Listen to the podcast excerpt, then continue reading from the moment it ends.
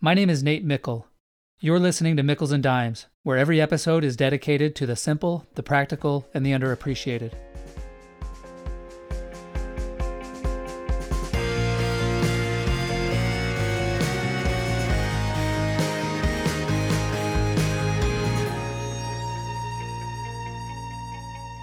If you're in a room with 60 people, what are the odds that any two of you will share a birthday? I've run this experiment in my undergraduate business class several times, and people always get it wrong. You might think to estimate the answer by dividing 60 by 360, which reduces to 1 sixth, which equals about 17%. But in reality, with just 60 people in a room, the odds are 99% that someone will share a birthday with someone else. So, why do we get this question wrong? And by orders of magnitude wrong? Well, for one, we're generally not very good at estimating probabilities. For this particular birthday question, the trick is to think about all of the possible combinations of shared birthdays. So, for example, I might share a birthday with any of the 59 other people, but person 2 could share a birthday with the remaining 58 other people, and person 3 could share a birthday with the remaining 57 other people, and so on. So, with just 60 people in a room, there are 1,170 possible combinations. That's why the odds are 99%, which is 60 people. In fact, with just 24 people in a room, the odds are greater than 50% that one person will share a birthday with another. This simple example, while mostly useless itself, actually has surprisingly profound implications. Whenever there are lots of possible combinations, it's a mathematical certainty that there will be lots of coincidences or correlations. One of my favorite correlations is the Washington winner.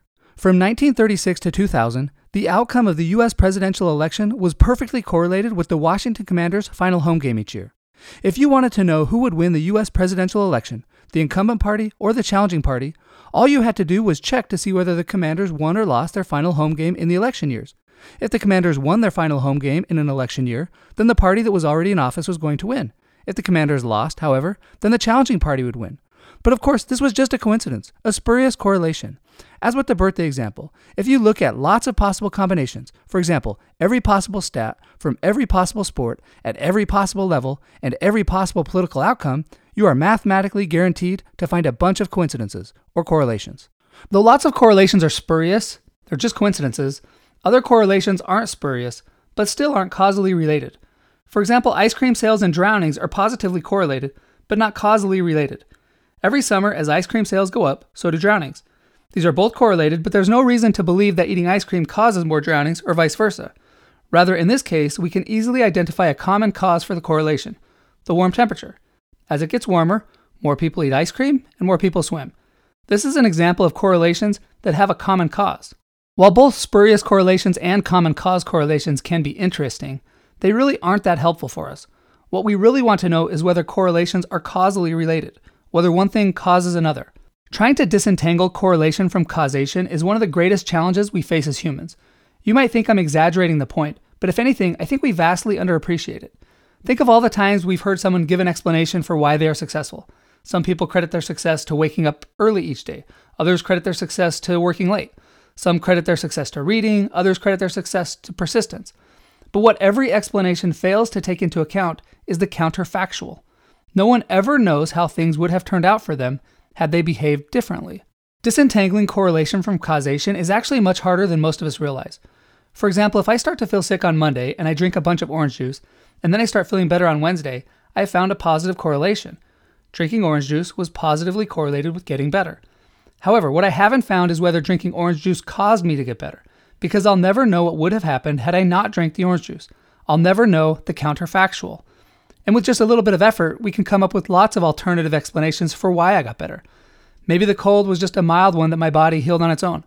Maybe what I thought was a cold was just an allergic reaction. Maybe something I ate for lunch on Tuesday helped me heal, or something I drank on Monday, or something I ate Saturday before I got sick that was still in my system counteracting the sickness. We see patterns all the time. Our brains are pattern detectors, correlation detectors, but they're not great causal detectors, and for good reason. We never have access to true counterfactuals. But the good news is that our species has developed a workaround, and it's actually how I spend the majority of my time as an academic. The greatest tool we have to identify causal relationships is to run experiments, randomized, controlled experiments. If we get a large number of people to participate in an experiment and then randomly divide them into two groups, we can be reasonably confident that the two groups, on average, will be essentially the same on a surprisingly number of characteristics. Then, if we give one group of people a treatment, for example, the orange juice, and the other group we hold constant, we don't give them the orange juice, we have created an artificial counterfactual. We can see what happens to the group that drinks the orange juice, and we can compare it to the group that didn't drink the orange juice. If the results between the two groups differ, we can be reasonably confident that it was the orange juice that led to the change, because we held everything else constant. We've disentangled a correlation from a causation. But so what? Why does this matter? Ultimately, we want to know what will make us happy or successful. But the correlates of happiness and success are much less interesting than the causes of happiness and success. And recognizing that correlation is not necessarily causation may be the first step in helping us make the right decisions that will cause happiness and success. As Annie Duke says, there are only two things that determine the quality of our lives luck and the decisions we make. And maybe the most important factor in helping us make good decisions starts with understanding that correlation doesn't always equal causation. It's a simple idea. Please take it seriously.